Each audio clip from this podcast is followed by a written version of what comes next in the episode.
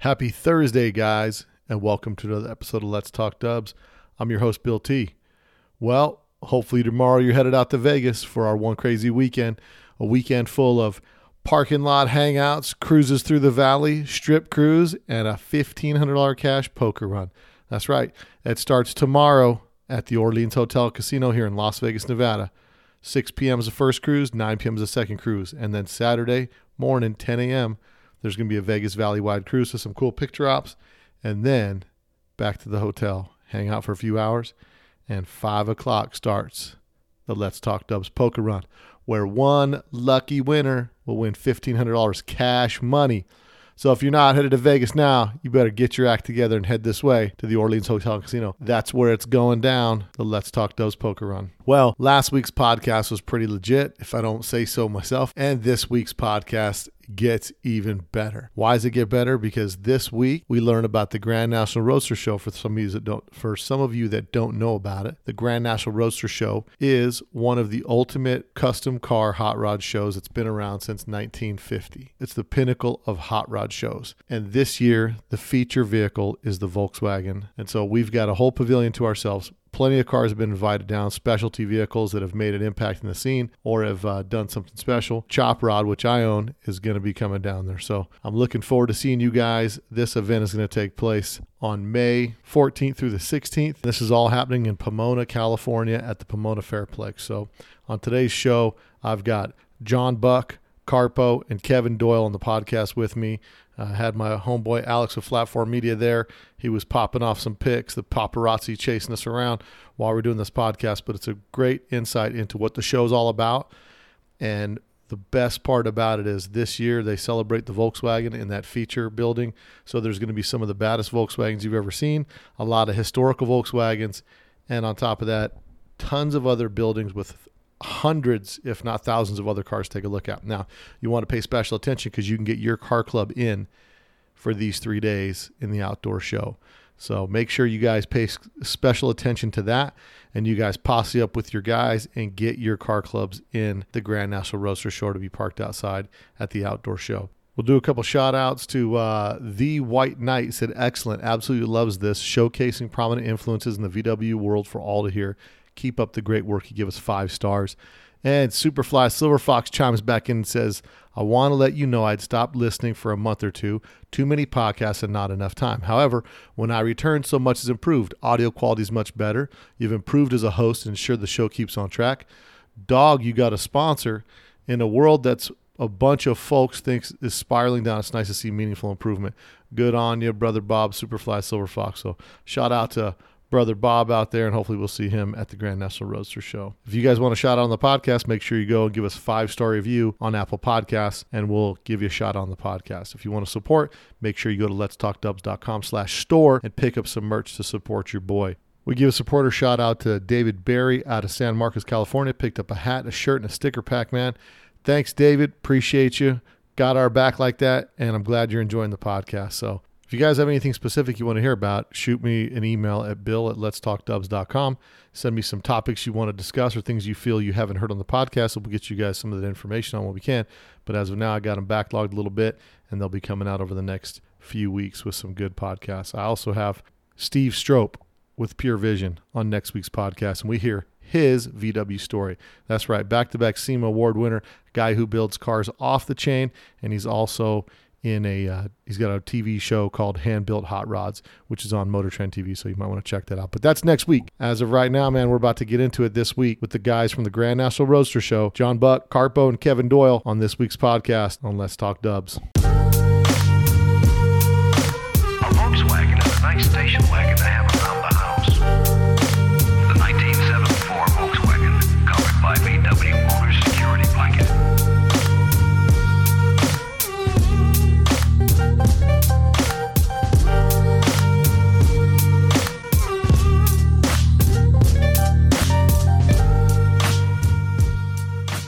Okay, everybody, on today's show, I'm pretty excited. As we've been talking over the past few episodes, actually since last year, since the Prado show, with the 80s reunion, bring back the 80s section. And you guys have been hearing me for a long time say that the 80s are coming back and a lot of things are happening. And based on that, as demographics are changing, and some of us are wondering why the prices of Volkswagens are going up, we understand that things are changing in the car market altogether. And now the old guys maybe sometimes look a little bit like us. But what we're starting to see now is the evolution of the respect I think we're seeing in the Volkswagen community. And with that, I'm excited today because we have we've got the whole crew from the Grand National Roadster Show here on the podcast today. And we're going to be talking about this really significant point in time in history that I think all of us should be a part of as best we can, because this next year coming up in May, the Grand National Roadster Show is going to feature the Volkswagen.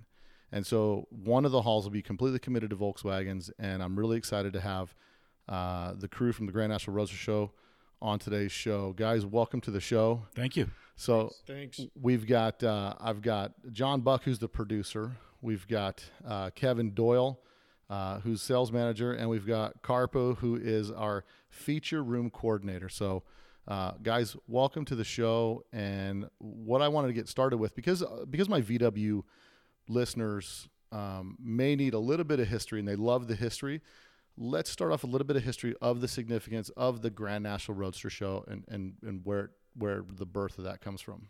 The birth of the Grand National Roadster Show actually started in Oakland, California. A gentleman by the name of Al Slonaker and his wife Mary in 1949 put together a show. And their show was kind of unique. It was after the war, and they wanted to highlight kind of like a concours d'elegance type of event indoors.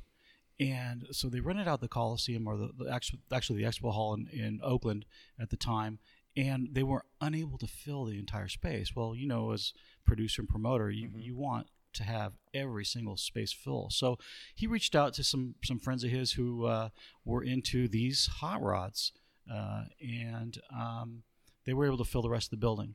Well, come showtime, the show was actually 10 days long. People just gravitated to the hot rods. They could care less about the concourse type cars. And Al and Mary saw an opportunity for the very next year to create a show called the National Roadster Show of Oakland. Later became the Grand National Roadster Show. And the show's now in its 71st year. Wow! It has some iconic awards that go behind that show. In 1950, he created a 9-foot-tall trophy called America's Most Beautiful Roadster Trophy. Right. And guys have been going after that award for years.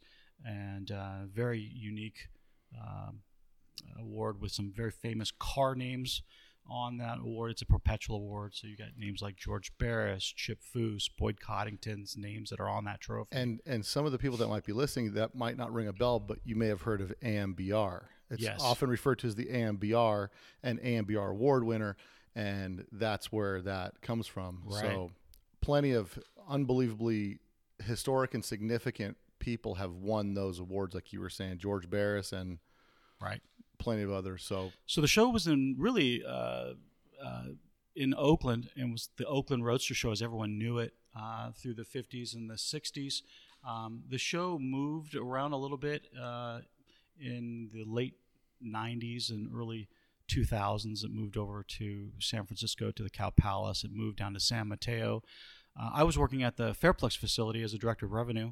Saw opportunity there and got in touch with the promoter and talked him into bringing it down to really the birthplace of hot rodding, which is Pomona. Sure. And got him to go into the Fairplex. After 2 years of the show, I tried to convince him to sign a 5-year contract. I found out the show was for sale. He and I got our heads together, and I found out that I'd soon be the next owner of this event. Now, I'm a Volkswagen guy. I've got a 59 Bug in my garage I've been working on for years. My first car was a Volkswagen. So, a little nervous. I didn't tell too many people about that because, these hot rod guys, sure. Little did we know the evolution of the show and everything else. And our feature this year going to be a Volkswagen room is pretty damn cool. So now touching on that a little bit, and the tagline with my podcast is typically we started out with what's your VW story. And it's because so many of these Volkswagen enthusiasts they usually pick the Volkswagen due to lack of resources. It's like the guy that doesn't have two nickels to scrub together or can't afford a mini truck payment gets a bug because he bought one for $100 and can build it. So what's your VW story? I've got two. My first car at 15 years old was it was called my old 71, and it was actually a 71 that had some damage on it. So we actually grafted 67 fenders on it and made it to be a more cool Volkswagen. That's the move that everybody does, right? Yeah, of course. And it was a great car.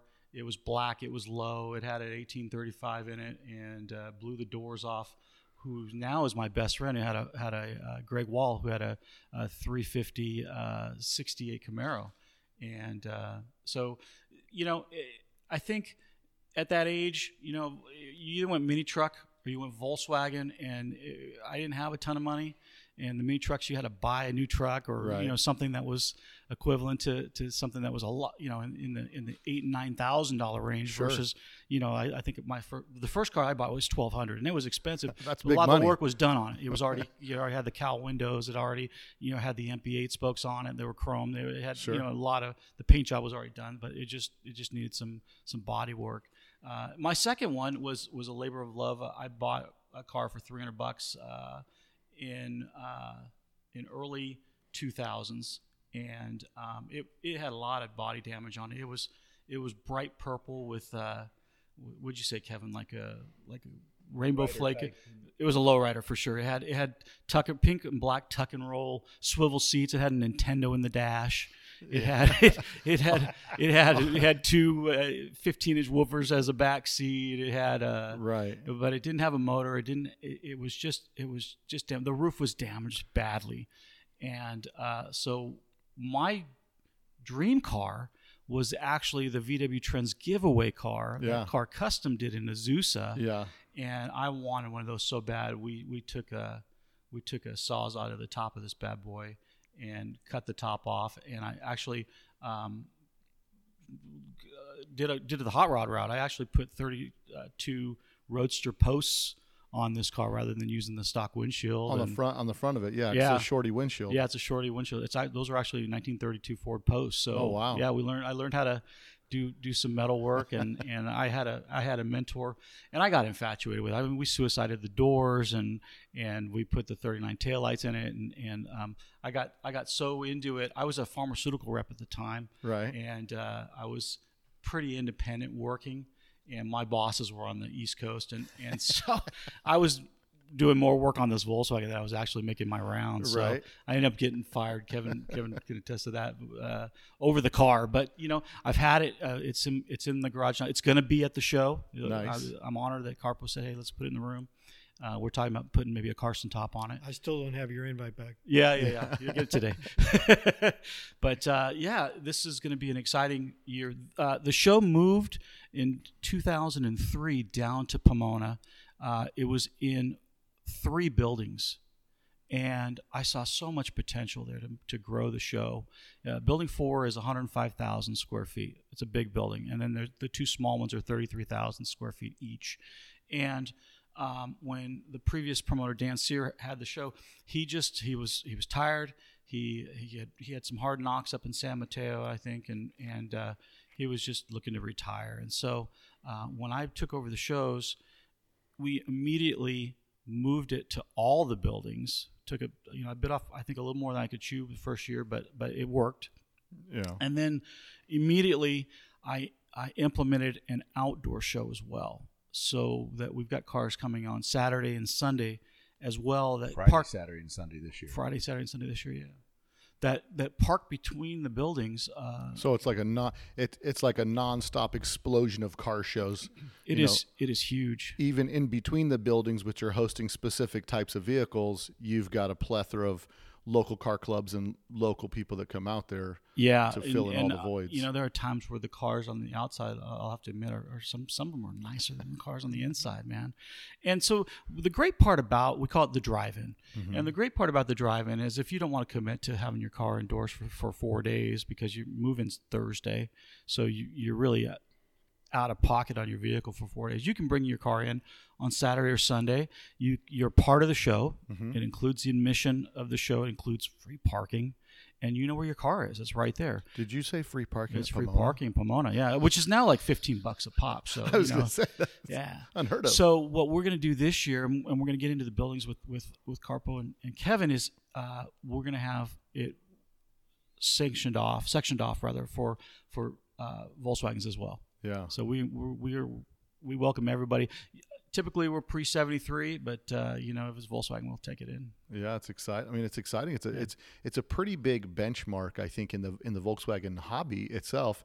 That now you'll notice Good Guys recently just started letting the square bodies in, and so they had a cutoff for that. So as the generation of the demographic of car enthusiasts starts to shift, we see the different cars and different hobbies that people were into, I am excited to see this happen, because really, for a lot of our listeners out there that don't understand the magnitude of this, I mean, this is a pretty big deal, and I'm really excited about this. Yeah, this is the longest running indoor car show in the world.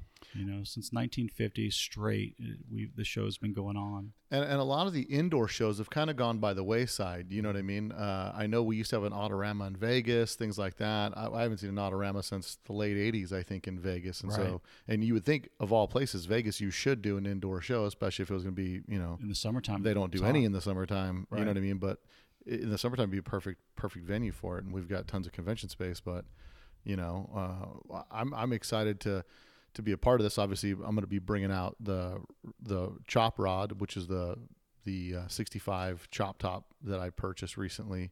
But yeah, Kevin, if you wanted to give us some insight on, or do we want to go with Carpo first? Carpo. No, I wanted to interject one please jump little in. Extra thing. Absolutely. As far as the history goes. In 3.5 years, something like that, it's going to be the 75th anniversary. Yeah. And in building 9's always a special exhibit, and it's invite only, and no cars get judged there.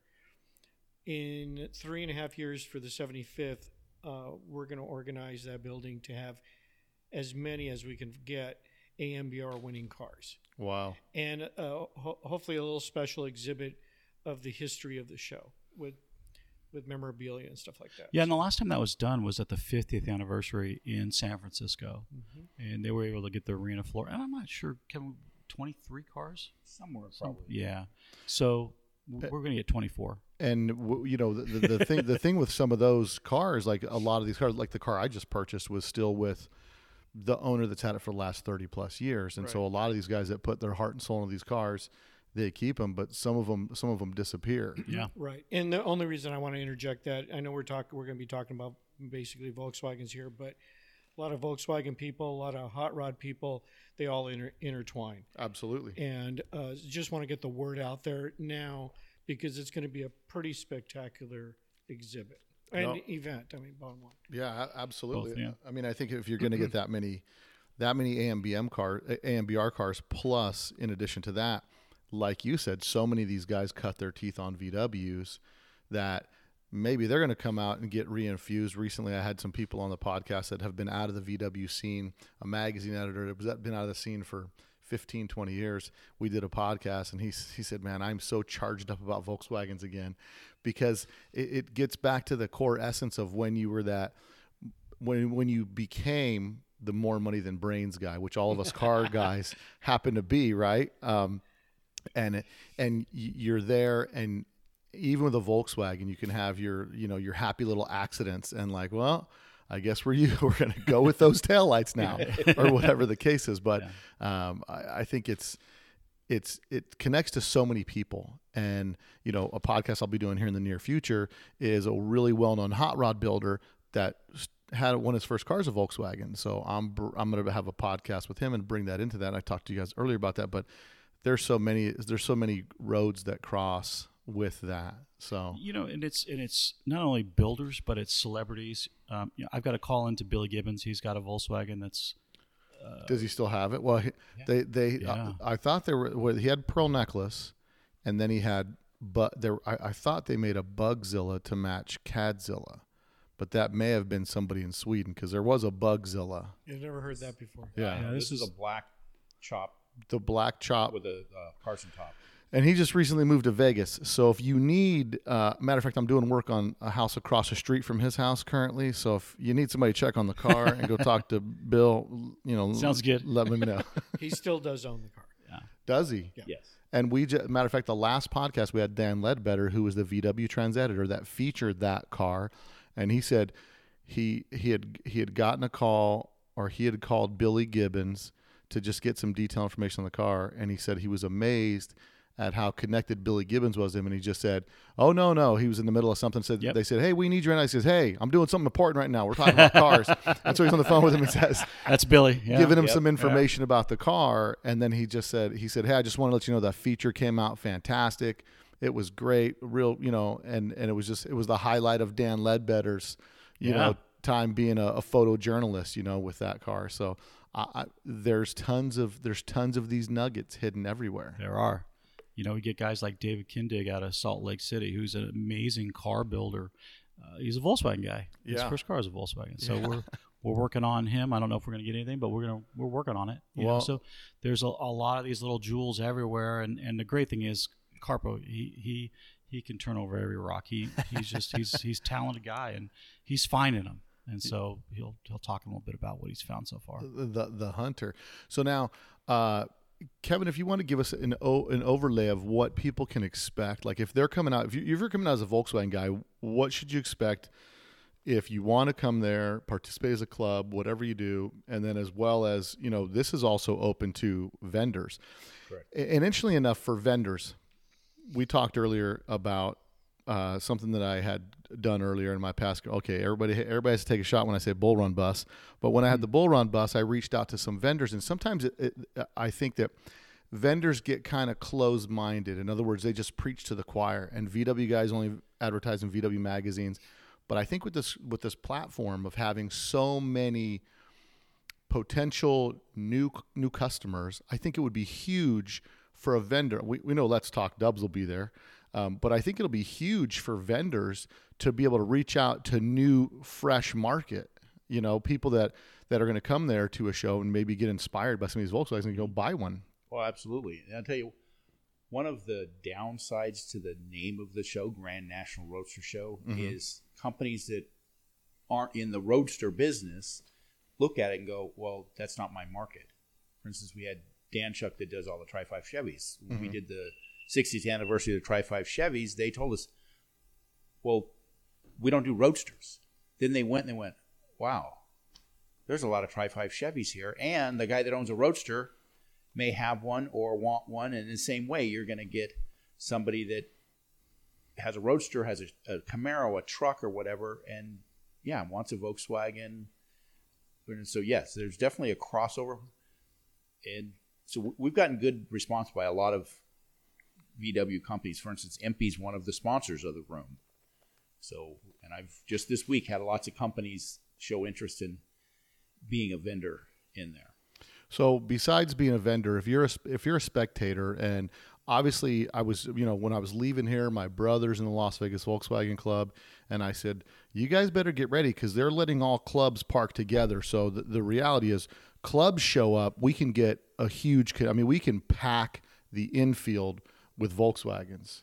I mean, you guys get some clubs and you guys get your act together and show up. I mean, we're looking to flood this place, right? Yep.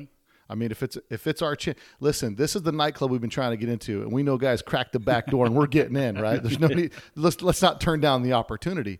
So besides, we've got club part. So if a spectator wants to come in or they want to show at their club, what time they got to be there, how soon, space is reserved, how's that all work? Well, the best is to go onto the website, which is rodshows.com, and find the drive-in entry form, because that's what the outside area is called, is drive-in. The drive-in. Fill it out ahead of time and be pre-registered, because we still have so much space. And when it's full, if you're not pre-registered, you're sitting outside. We do have an area at the end of Building 9 that's a big concrete area that we're planning to put all the Volkswagen Club, but it's there. It's first come, first serve. Yeah. And now this is in the Pomona, the same area where the Pomona swap meet is held? No, actually down where the buildings are. So swap meet's in the parking lot. Swap meet's in the parking lot. Yeah, so this is down where actually the LA County Fair is held at. Yeah. Okay. Yeah. So all the buildings, all the outdoor space. There's a new convention center, conference center, mm-hmm. and there's a huge pad that Kevin's referring to where nice. we can put. How many buildings? 9. There's 9 buildings. Yeah. 9 buildings of show cars. Yes. That's everything incredible. from traditional. We used to call them rat rods. We don't call them rat rods anymore. They're traditional rod and customs mm-hmm. to street rods, motorcycles. We've got a great presence of lowriders there. Yeah. Good presence of Volkswagens there. Good presence of rods and customs. Trucks. Amazing trucks. Yeah, the truck market's gone out. The C10s and the square bodies are out of control. Yeah, they're cool. They are really cool. And then and we actually building 5 is a carpeted room and it's full of customs and legendary customs. Top mercs and stuff. Yeah. Yeah. No, I'm excited because it's one of those things that I don't want to say VWs were banished, but sometimes there was always this little bit of dichotomy between Volkswagens and hot rods, especially in the 80s and whatnot. Well, I actually was a mini trucker in the 80s, but I had a lot of friends that had Volkswagen, so we ran together. So we got the same absolutely thing is, yeah, you'd go to a more of a hot rod event, and they're like, get that mini truck out of here. Go cruise Angelo's, right? And you're like, hey, man, my door handles are shaved. That's why can't I be down? Well, and I don't know if you know the story well, you probably do because of Chris Addington's podcast, but that's how that car became what it is because a couple of hot rodders said, it's just a Volkswagen. Right. And he went, oh, yeah? I'll show you. Yeah. And that whole, that demographic of the strip cruising guys, because, you know, it's like the roadster guys and all that stuff used to cruise back in the 50s and 60s. They'd cruise. And then when they got a little older, they would just go to car shows. And then now the strip's covered by mini trucks and bugs and all that stuff in the 80s, right? Which we now see those values are starting to just push up like crazy. I mean, mini trucks are going for a lot of money, you know, if you find, and there are some of these full blown show trucks that are out there that are been locked away in a guy's garage and he's storing his, the old baby crib and stuff on top of it. Carpo mentioned the 75th, but the year before that, which would be 2023 mm-hmm. in that building, we're going to do trucks. And we've got some mini trucks that have been put away, original owners from the day. We are? I don't think you are. Yeah. No, Corey. Well, there's some mini trucks that are... Let's Talk Dubs exclusive. Right. One of the things I'd like to tell you, too, we were talking about the history of the show, but Al and Mary Slonaker, that name Slonaker is an important name, and just this past year, was it the 70s, Al Slonaker did pass away, and there was an award that was created that was basically the best car of the show that wasn't a roadster. Right. And so the award's called the Al Slonaker Award. ARP, which is our main sponsor for both the America's Most Beautiful Roadster, the AMBR, mm-hmm. and now the Slonaker Award. You know, it's a $12,500 purse for each trophy, so $25,000 between the two of them. And you know, Chris won the Slonaker back in the day when that car came out. So, you know, it's pretty cool. He did show these hot rod guys, Volkswagen can do it, and did. And in fact, the Slonaker has had He's actually the third Volkswagen. Yeah. Brent Carlson with the Pink Lady won it, and then Ed Papik with Spellbound won it. And interestingly enough, as I'm in Chris's garage interviewing him and looking around his garage, he's got quite a few beautiful cars. Mm-hmm.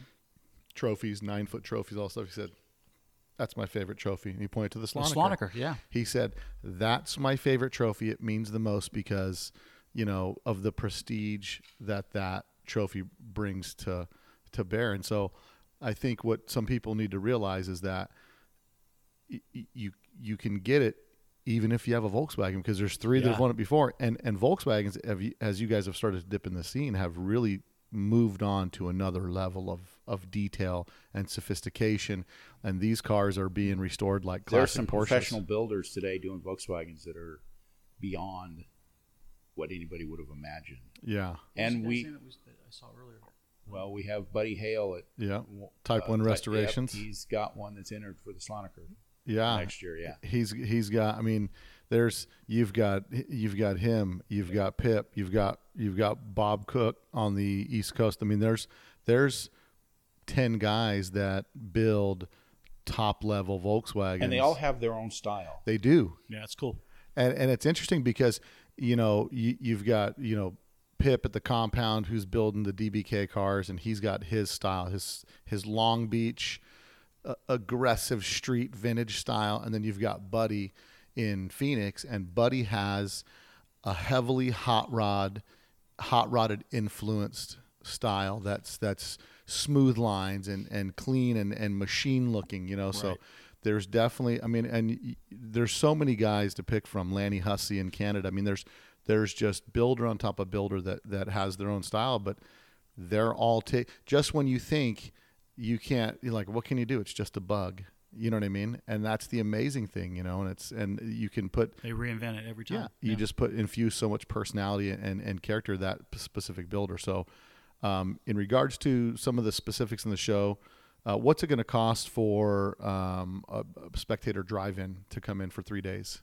Well, there's a difference between a spectator and the drive-in. I'm sorry, drive-in. A person bringing a car in. If you do the 3 days, it's $150. So $150, but to get to park your car inside the show, be part of the organization. 2 people for 3 days. Yeah. A goodie bag, and you're in there for 3 days. And that's, I think it's we were talking earlier about shows in Europe. That's a really reasonable deal, you know, especially to be part of the Grand National Roadster Show, to actually have your car.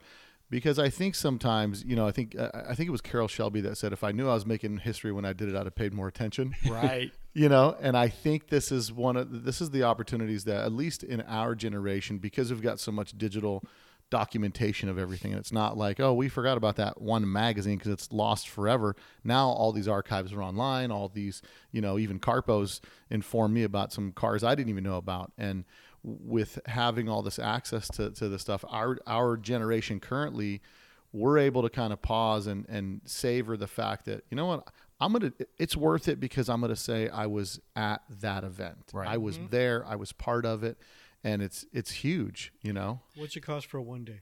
It depends on the day. If you come on Sunday as part of a club, it's $40. Right. You know, now in comparison, 2 people to get into the shows, it's $25 a ticket, so it's $50 just to get in, plus $15 to park. And not only are you getting the opportunity, and the goodie bag always has a nice collectible gift in it, but we'll have magazines there, we'll have, you know, trends, we'll have Hot VWs there. And there's awards, there picks by Hot VW, like Shen will do some picks. Sure. Actually, R.K. Smith and Dean Person is going to do their own picks. A little history there. And some other ones, some of the sponsors. This is strictly for the drive-in. Just for the drive-in cars. But I'll say that too. Anybody that's got a Volkswagen that's interested in putting it in the judged show inside is more than welcome. So now a judged show, someone wants to bring a high-level Volkswagen to this judged event. Lay it out for me. What do they got to do? What's it take? How soon do they need to register? What should they expect? Because this is different than a Volkswagen show. So run that by me. Well, there again, go to rodshows.com and get the entry form, fill out. It's $150 to enter it. There's a couple ways you can do it. You can park it on the floor. You can set up a full display and pull the wheels off, depending on, you know, what the car is.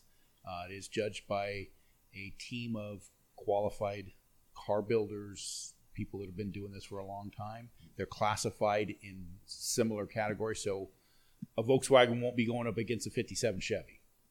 Right. So it would be like so you've got different class categories, and then is it like a bracket type deal to where, as cars, let's say, you know, a Volkswagen is really pushing top end to, are all the stuff that's in the running for the Slonaker all grouped together? Because obviously, yes. All the Slonakers, you have to enter the Slonaker separately. Just it's like a special invitation. So those guys will be in their own building, in their own category. Everyone else will be in the other buildings. Mm-hmm.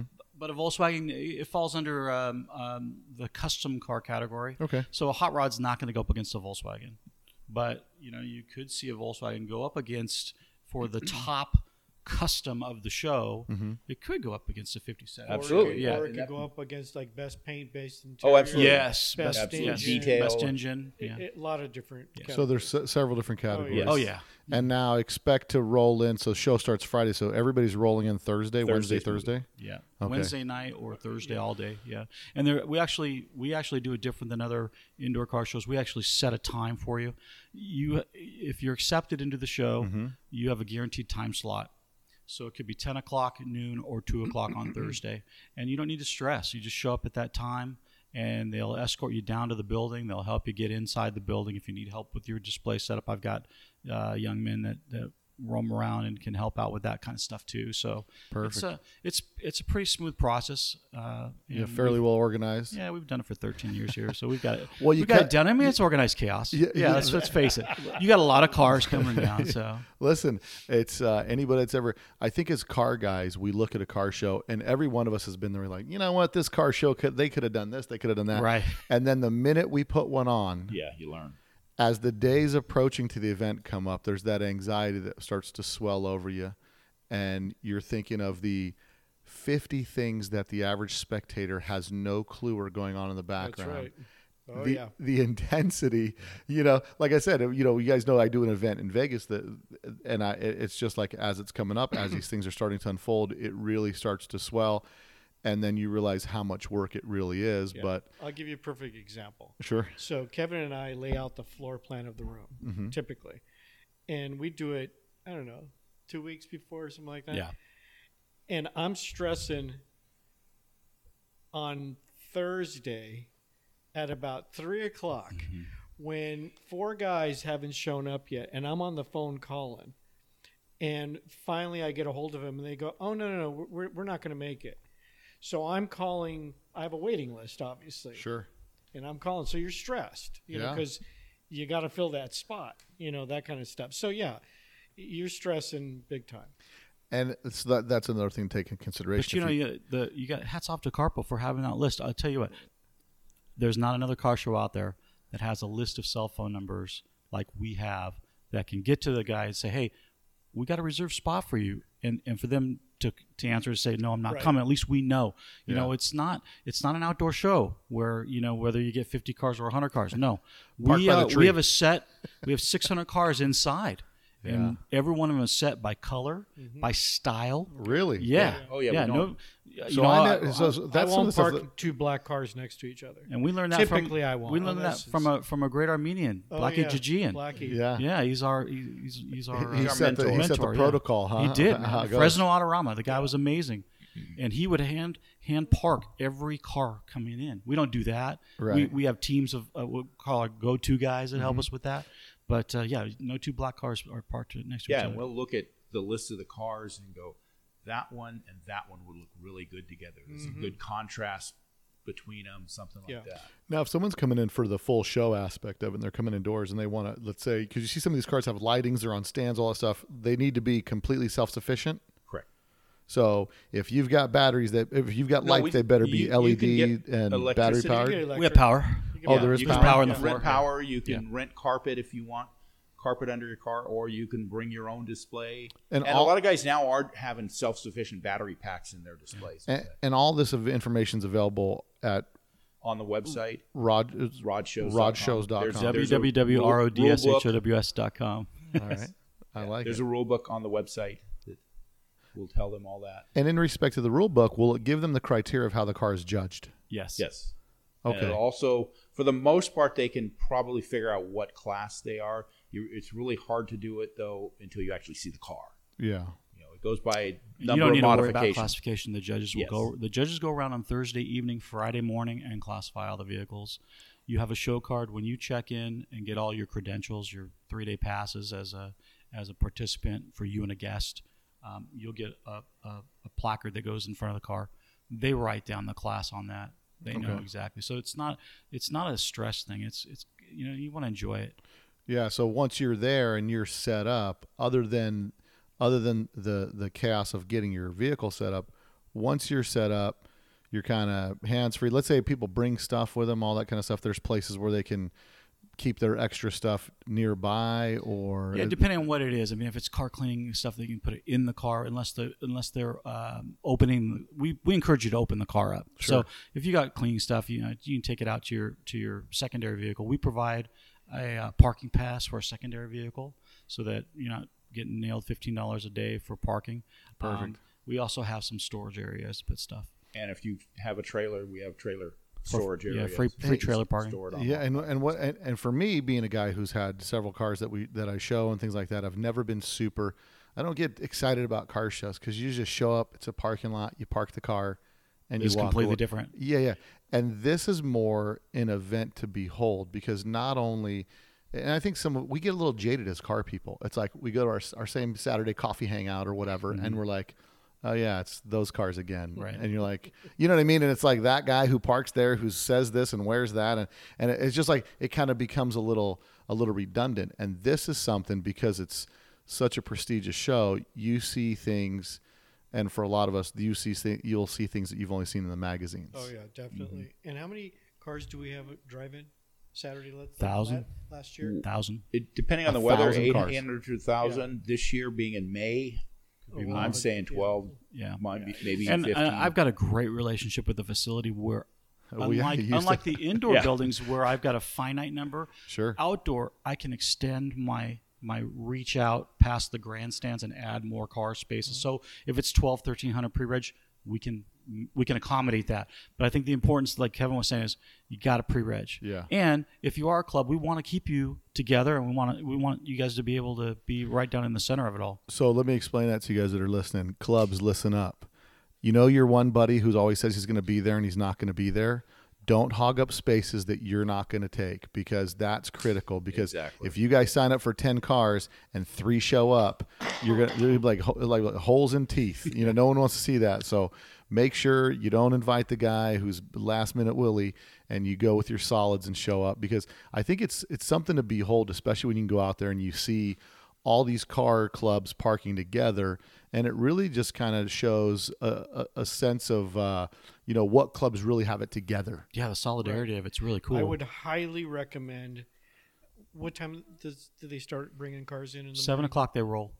I would highly recommend getting there around 6:30, 6:15, because it's a show outside by itself, and you're talking to people. It's a pretty fun time. Yeah. No, I listen, I can't tell you how excited I am to go to this, just because it's always been one of those things where it's like, and it was probably conflicting schedules, and it's like, all right, well, you know, if there were some there are draw, but now for VW people, especially in Southern California, which is huge, the VW contingency down here is massive, so I think the turnout should even compound even bigger. So now yeah. you've got, I mean, it should be phenomenal, because we've all watched it over the past few years, right? We've watched Pomona go from this to this to this, and because of the internet, which has affected it. And so when there's not a lot of stuff for sale, and it's the whole experience, you know what I mean? Yeah. And I think this is an event where it's an experience the VW crowd is not used to. Right. Correct.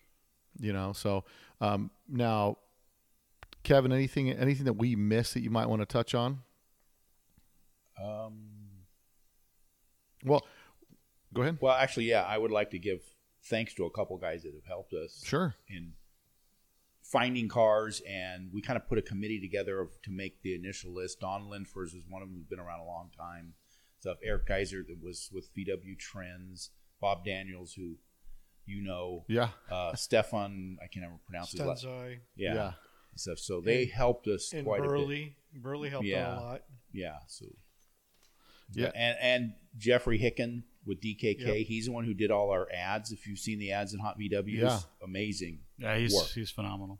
No, so, that's cool stuff. Yeah, listen, I mean, you can't do it by yourself, and it takes a team of people. And like I do with my event, there's a lot of volunteers that do it for the love of the hobby. You know, now, and we can get, if anything else comes up, we can get back to you. And I want to touch on Carpo about some of the stuff that we may be anticipating to see at this event. So you've put some time and effort in tracking some people down. And what are some of the cars that we might see that some of our listeners will be familiar with out there? All right. Let me get my list. He's all here. Business now. He puts his glasses on. It's all business now. Just so you know, when I do these exhibits, I call them, I tend to get like the best of the best, or very significant, historic, and it's a wide variety of styles, let's put it that way. Sure. Like when Brian Bauer and I did the Model A, the 90th anniversary a couple years ago, we came up with a list of cars, and we had 200 cars on a list. which building only holds 109, so they did a phenomenal job. Generally, I like to put in, confirm 100 cars, and then I have, typically 100 cars on a waiting list. But we try to get the best of the best, and that's why we got, some of the guys in on early that are hardcore into the VW scene currently to give us, we've got old stuff and we've got new stuff. Mm-hmm. So, and I've got them in categories, and I'll just give you some highlights. Obviously, the Schley brothers are bringing their Lightning Bug. Nice. To Russell Ritchie will have the Lightning Bug there. The Schley brothers will have their dragster there. I do have confirmation from Nao at Flat 4 in Japan. I'm not 100% if he's bringing two cars or one, but he's obviously Inch Pincher 3 or the MP dragster. Nice. And then I've got, people know Corey Mack. We've got his Mac Attack Gia coming. We actually have three of his cars. We'll have three of his cars there. And then we've got, current Dave Foltz's dragster. That's coming. I've got a couple of cars from, I've got the Sonic Muffin from Clyde Berg and Gene Berg's Black Cub. Oh, really? Right there. Yeah. Nice. And then I got current stuff. I've got Tony Klink from Zestora Racing with his ProGas Bug. I've got Jack Sacchetti with his 48 Special. And then I've got a really bitchin' car. It's people have probably not they've seen it here. It's a Type 34 Gia. Carmageddon's going to come. Oh, nice. Marty's bringing it from, I believe he's in Illinois. Yeah. And then Dean Kirsten just found Daryl Vitone's drag car. Right. And he's restoring it as we speak, so that'll be here. As far as, I'm going to give you a few things committed. I got some Bonneville cars. I got Daryl Vitone's Red Gia coming. As far as off-road stuff, I've got some Burrows. I got a Burrow coming. I got an MP Bug, Class 11 Bug coming. We have Baja Bugs. We have Corey Max Mac Attack Sandrail coming. I've got Reggie Tibbetts Good Vibration Sandrail coming. I got, and mind you, there's a lot of these cars on this list that are not only Hot VW cars, but they're Hot VW cover cars. Sure. Like the Tunnel Buggy. I don't know if everybody remembers that, and I don't know what year it is. It's Cordell Elger's car. We've got Doom Buggies. We've got... So it's not only a... Yeah, you're showcasing every model that Volkswagen built. Yeah, our kind of criteria was Volkswagen powered, air-cooled powered or Volkswagen body. So really... We have some that have V8s or a Subaru and stuff, but not a lot. But it's really, I think what people need to understand is, and sometimes...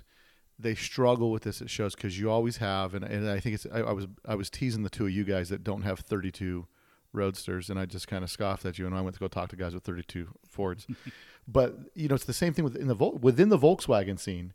Sometimes there's a little bit of we're street cars and you guys are Bajas and we don't do. And this special feature is featuring every make and model and really featuring the entire hobby and the whole spectrum. Correct. It's not just Calbugs. Yeah. Let's put it that way. We're so Calbug. You know what I mean? Absolutely. And that's what we came up with originally because you want to show everybody, what's out there. And there's a lot of these cars that people haven't seen before. Or they've been tucked away for a long time and haven't been seen before.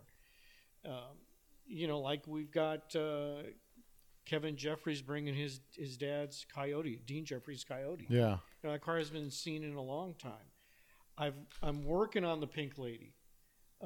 I've got, Burnt working on it. It's up in Oregon. Hopefully it'll be here. We've got Top Gun coming.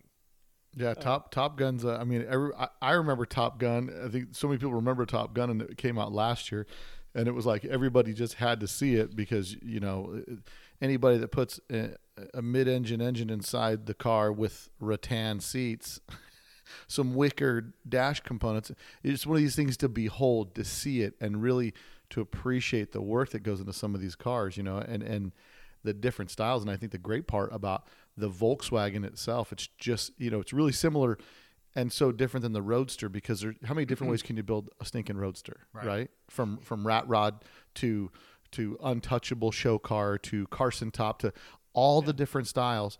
The Volkswagens, with the breadth of the different models that are available, it really, I don't think you'll have a person that could walk through that exhibit and not have a connection to some vehicle there. Right. Correct.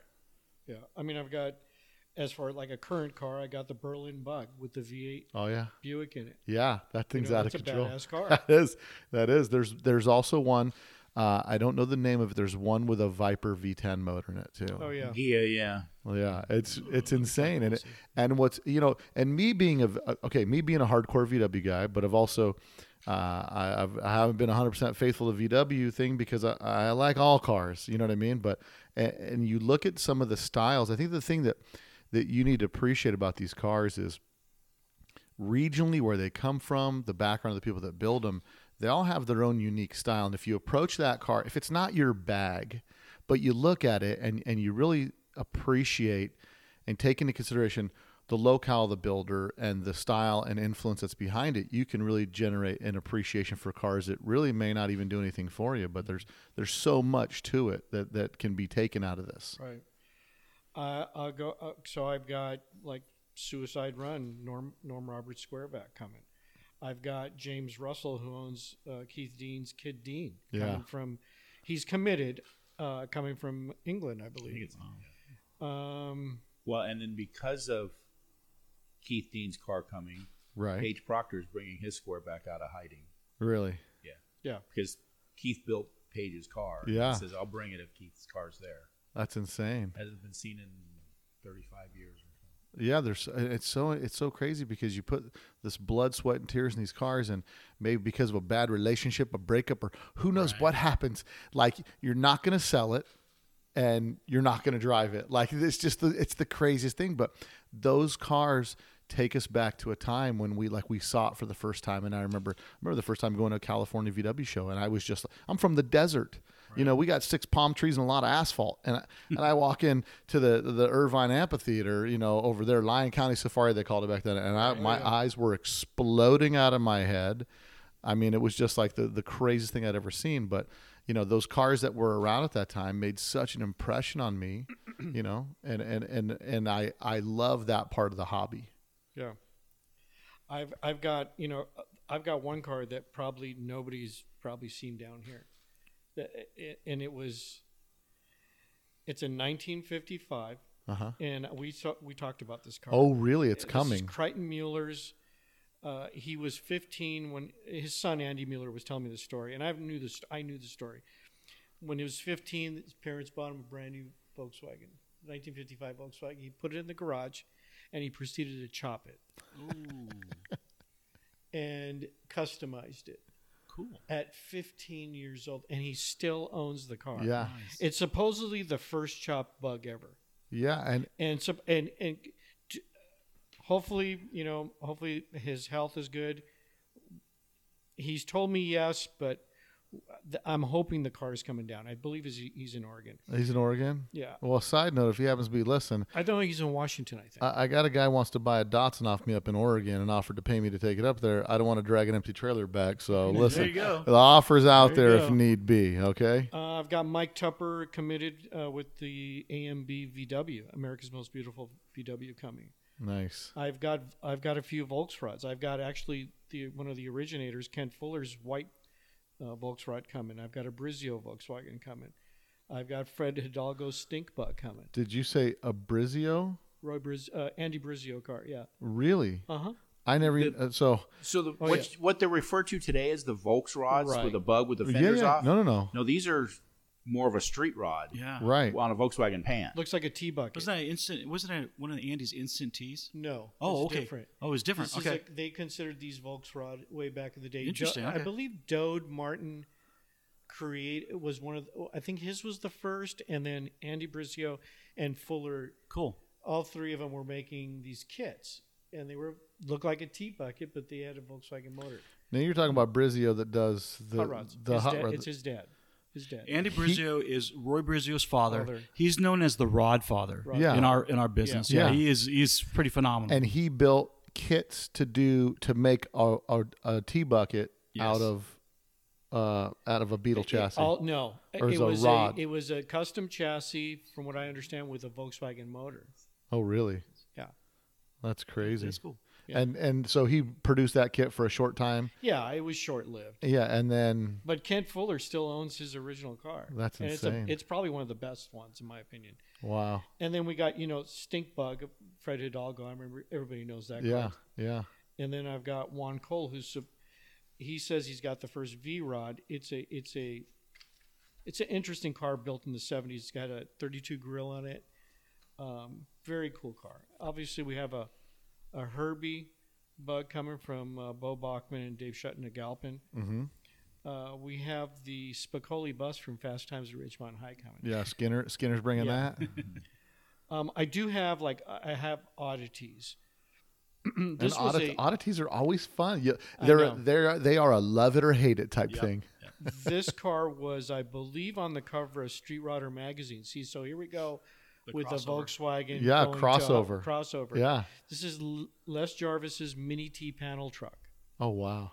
And it's Volkswagen powered, obviously. And then I've got Elliot Van Sil bring in his Fridlin van, which it's a Buddy Hale car. Yep. As far as buses go, I've got quite a few buses coming. I've got some double cabs coming. I've got about 3 original bugs. We have to have an original style bug. And then I've got the clubs that are predominantly here bring in 3 cars. I got DKP, DKK, DBK, and German folks. And I've got, Type 3 Gia. I've got a Type 3 Gia. Let's see what else is interesting here. Yeah, there's just such a... The problem with Volkswagen is as you start going through the different models, all of a sudden you think like, oh, there's only 4. And you're like, wait a second. There's 6. There's 8. I've got a Pro Street thing coming. Nice. I've got a Schwimmwagon coming. Any Rabbit pickups? No. Wasn't air-cooled. You're correct. It's not air-cooled. But it was in the 80s that they had 2 of them, 2 twin ones that had... It was the most ironic thing because they're front-wheel drive, but it had... The giant slicks in the back, and it looked like a Pro Street. That's cool. It was called the Fat Wabbit, is what it was called. But yeah, no, that's quite a list of cars. Well, I've got John McBeath bringing Peaches and Scream. Mm-hmm. I've got obviously Aaron Kahan bringing his car with Bob Daniels that were on the cover together. One real special car, and everybody knows Russell Ritchie. Confirmed yesterday with me that he is bringing the Aronson Holmes car. Oh, wow. Yeah, so that's going to be pretty special because I don't think anybody's seen it here since it was restored, if I'm not mistaken. Yeah. I'm not 100% positive. It's a significant car. These are all cars that have significantly contributed to the hobby in one way or another. Right. I've got Ryan Reed. He's bringing his Coral 67 bug that's been in hibernation for 15, 20 years. Yeah. And the guy that owns Kip, who owns his white, top, he's bringing it too. So yeah, we've got a lot of. Well, and I'll say too, I said something about Corey Mack bringing 3 cars. Mm-hmm. One of them too is his oval window that he's had, I believe, since high school. Right. That was white at one time with the flames and the graphics and everything. That he drag raced and then turned into the full drag car, and now he's restoring it to more of a calico. It'll be black, and it'll probably be almost debuted there. Nice. No, there's definitely no shortage of a lineup. I think it's, as far as Volkswagen events go, this, especially with what's gone on this year, I think this is really just a monster of a show to bring to the table. I mean, I'm really excited. I'm excited that VW people get to rub elbows with the hot rod crowd, and it's this long time, I don't want to say truce, but I mean it's like this long time rivalry that now with the level Volkswagens have been and are being built at, they're starting to get some of the respect of a lot of the rod builders. Like we've talked, Bill, there's so many hot rodders that came from. I mean, I came from Volkswagens. Yeah, right. I mean, what's your first Volkswagen, Carpo? I bought my first Volkswagen out of necessity because I was, I must have been like 19, I think. I had a, I'm a glutton for punishment. I had a 914-6, the 71, nice. That I painted black. It was a beautiful car. And I was going to junior college, and I couldn't take the car. It was too nice to school. So I, out of necessity, bought a 64 Bug because that was probably like in 1976, and the scene was on, you know, with mm-hmm. VWs. And I bought a $300 Bug that has been smashed in the front. It needed a front splash apron, and it needed a back apron. And I lowered it and and that's when you can go back to the junkyard. Back in the day when you can go to the junkyard. And I bought 356 wheels and put the center caps on them and put a header on it and put Nerf bars and nice de-chromed it, you know. And it was a typical 70s cruiser, man. It had a sunroof and it was bitching. And then after that, I had a 50. That was a 64. I bought a 59, and then I had a 50. My last one I was probably 20. But back then I was going through cars like crazy. I had a chopped 57 oval window that I never finished. Yeah. And then I kind of went into from there. I went into Corvettes and hot rods. Well, it's the natural progression, you know. Yeah. And it's funny, there's a road that they go, and it's either hot rods and whatnot, or it's Porsche. They split off into two, and you don't find a lot of Porsche guys that have that are into hot rods too. You know, they either take that European path or they take that hands-on custom car path. But it's and that's how I met all my friends. Like I know a lot of guys in DKK. Yeah, and that's when we used to go to the Bug-ins at OCIR. And then I became friends with Mike Regassa, the Kamikaze Kid, and used to pit for him. And that was a great time. That was, late 70s, early 80s, I think. We had a great time. And you got to be around, I mean, what more fun than being around drag racing Volkswagens? Yeah, yeah. I mean, to have a street Volkswagen that's fast, there's this underdog thing. Well, I just got the car fired up the other night, the car that I recently picked up. And it had a big 2.3 liter in it. And I drive normally buses, and I've got big motors, but it's a big billboard vehicle you're driving. Yeah. Yeah. And you don't feel that seat of the pants speed. Right. It's been a long time since I drove a really fast Bug. And I took this Bug out with these super rare BRMs on it. My brother knows me. I taste a little bit of that throttle, man. I'm like, and I'm in that car with my boy, and he's like, my son looks at me like, holy crap, this is fast. I said, yeah, but there's nothing better than rolling up next to a Mustang and eating its lunch. Right.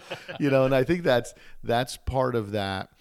You know, I always take it back to like the Corvette summer moment, you know, when the guy sees the car headed for the wrecker and he's like, I'll save it because I can't afford to buy one. Right. And then the guy builds, you know, this car from the wrecking yard. But it's this personal sense of achievement that we all get, whether we're building a hot rod or Volkswagen or Corvette or whatever. But it's like taking something that was nothing, creating it with your hands, and no matter how dirty it looks when you're done, man, you look back at it and go like, yeah, I built that. You know, growing up in Southern California, born and raised here, I was in the epicenter of Calbugs. Yeah. And back in the day, I mean, they were everywhere. It was cool. I mean, it was really, really cool. But you didn't think that it was going to, I don't want to say reinvent itself, but come back now, you know, years later, right? I mean, nobody thought that. Huge resurgence, yeah. Right. Yeah, I mean, but we all, because a lot of these hobbies are real demographically connected with us. What happens is we all go through this. I remember I was one of the first ones. I was looking at pictures of the others and like, hey man, here was all of us at the speedway. I'm like, no, that's my car. But my brother was there driving my car because I had something better to do. Usually when you got something better to do in your car, guy, it's usually a woman, you know, like, I'm going this place with this girl, so you can go ahead and take my car, because I've now found a new love. And then that evolves into, like, for me it was like marriage, then some kids, and then like, what am I doing with this Volkswagen? I'll just sell it. You know, I'm not a young kid. And then it happens one day, you're there and you see a car and you're like, I can afford it. I'm buying it. I'm buying that car and I'm going to build it myself. And you know, you get back in the hobby. And so I think everybody takes this little break for a little while when you're kind of sorting out things, and then you go, like the true car guys, they're back in. Well, look, I mean, you know, I'm a hot rodder now. I mean, I like all kinds of different cars. I can appreciate every different genre of cars. I mean, I've got a Roadster right now, but you know, when I was making all these calls, I called Frankie Freeman because I remember that car, and I love that car. And he said, it's for sale. And I go, really? And we started talking. He goes, you need to buy it. And I go, I know. And I I thought about it. Let's put it that way. But. And I think right now is the time, especially when we see something like this in the hobby changing, where VWs are going to be, a feature segment at the Grand National Roadster Show.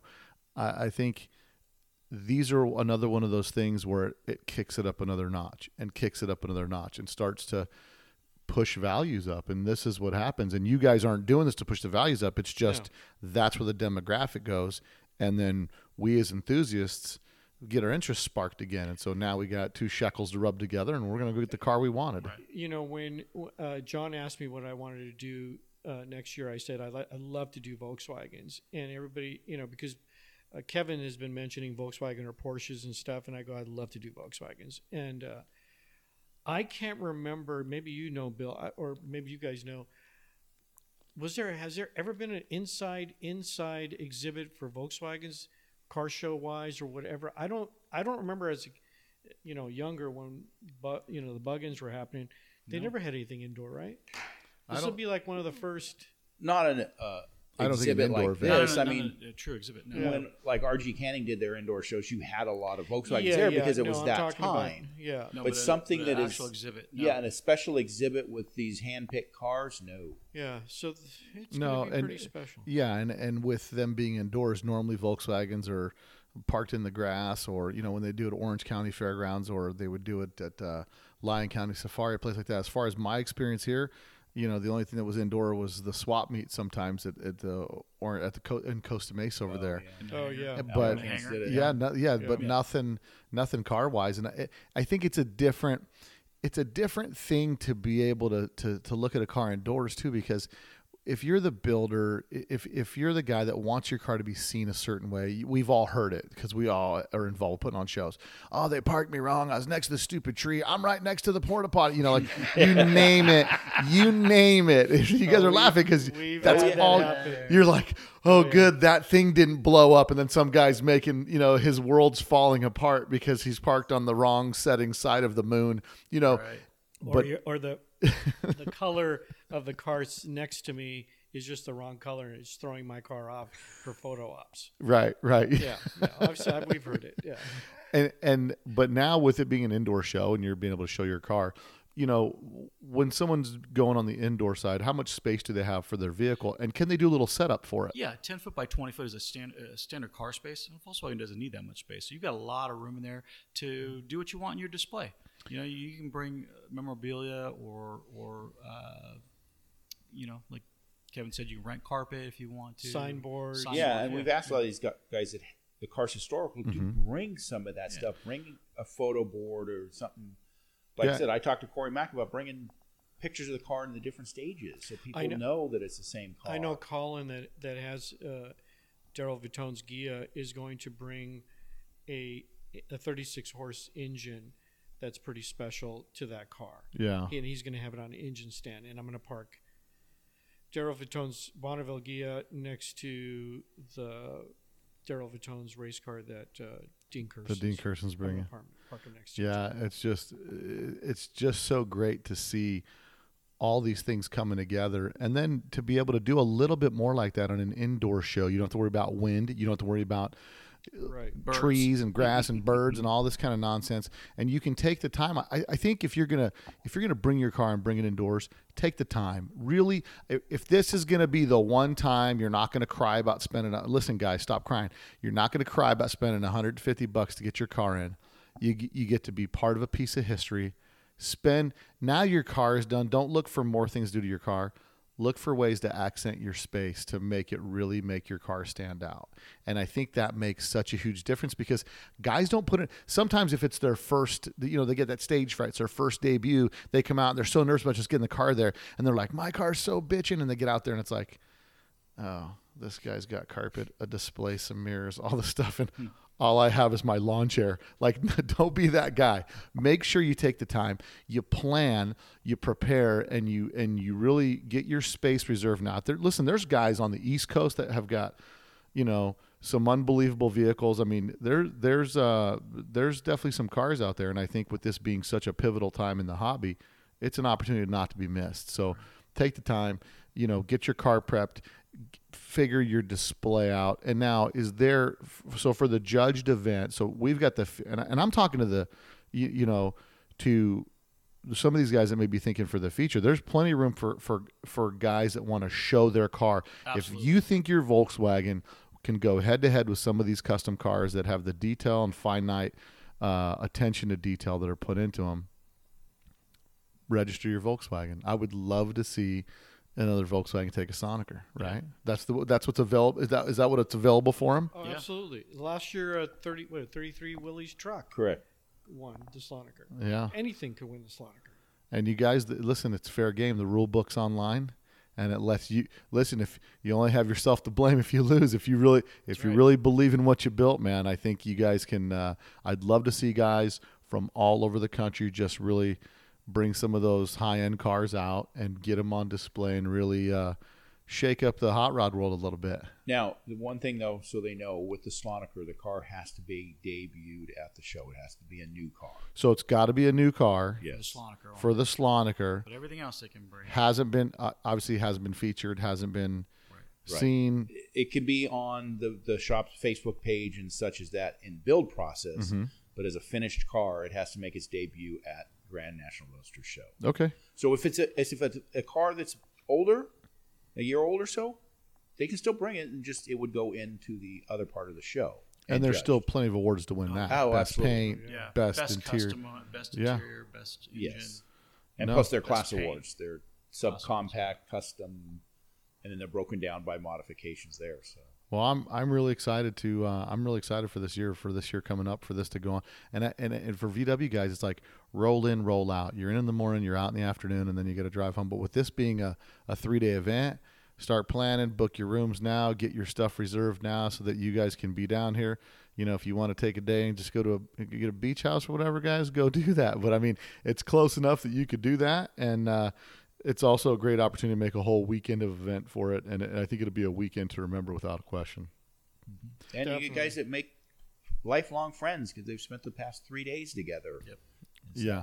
I think a lot of us have made really close friends at car shows. Yes. Yeah, definitely. I definitely have some good buddies of mine that I don't see them very often, but when I see them, it's like, man, do you remember that one lame car show we were at, and you and me were just sitting there ripping on everybody or complaining about the same thing, and we forged this bond together. You know what I mean? It's just one of those things. So anything else that we needed to touch on that you guys think we may have glossed over? Just, the date's May 14th through the 16th next year. I mean, that's important. That is pretty important. And the show, if you're coming as a spectator, Fridays and Sundays are your best day to attend because you can get around a lot easier. And Saturday's a busy day. Saturdays is packed. It's slammed, yeah. So just some tips there. Friday we'll open at noon and we go until 8 o'clock. Saturday we'll open at 10 and we go until 8 o'clock, and then Sunday we go from 10 until 6. And the awards are at 4 p.m. on Sunday. Okay. And there also is, if you're interested in some of the kind of history, but it's the awards. It's the Friday night, the dinner. Oh, we have a Hall of Fame. Yeah. A group of guys like Jeffries and Fulmer and Keith Dean and. And that's on a Friday night. You can purchase tickets for those. You can get those on the same entry form. Yeah. But it's a pretty spectacular event. You guys like Chip Foose there. Guys like Roy Brazier will be there. Nice. So. Yeah. And that's true on the rest of it. Typically, Chip Foose is there. Like this year, he had his own, all the cars there that he built. 2 years ago. You'll see a lot of celebrity car people. Let's put it that way. Well, I think what's important to remember, there was no SEMA show this year. We're going to get a lot of fresh builds because of that, yeah. And because there was no SEMA show, not only are you going to get fresh builds, but if you guys have never been to a SEMA show, this will be the closest you'll be able to go to like a SEMA show without. This is like a SEMA show without all the corporate nonsense in the way, right? Without all the super expensive displays, all stuff. Because really, as car guys, I think we go to the SEMA show for two things. Free stickers and crap they give away, and to look at the coolest, newest things that are out. Right. You know what I mean? Especially with the cars. So well, by saying that with the SEMA show too, and we didn't touch on it, we touched a little bit on vendors and Volkswagen, but we have vendors throughout the whole show. You know, we have Edelbrock and Classic Instruments and Vintage Air and Wheels and, you know, all kinds of different.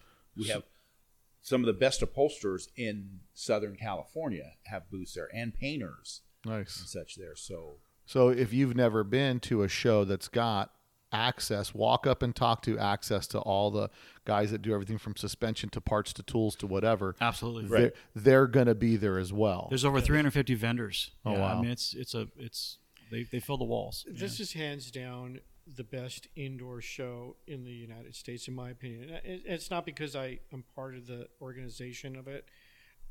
I've been to the majority of the big shows, and this by far is, as far as quality and diversity of cars, this is the show.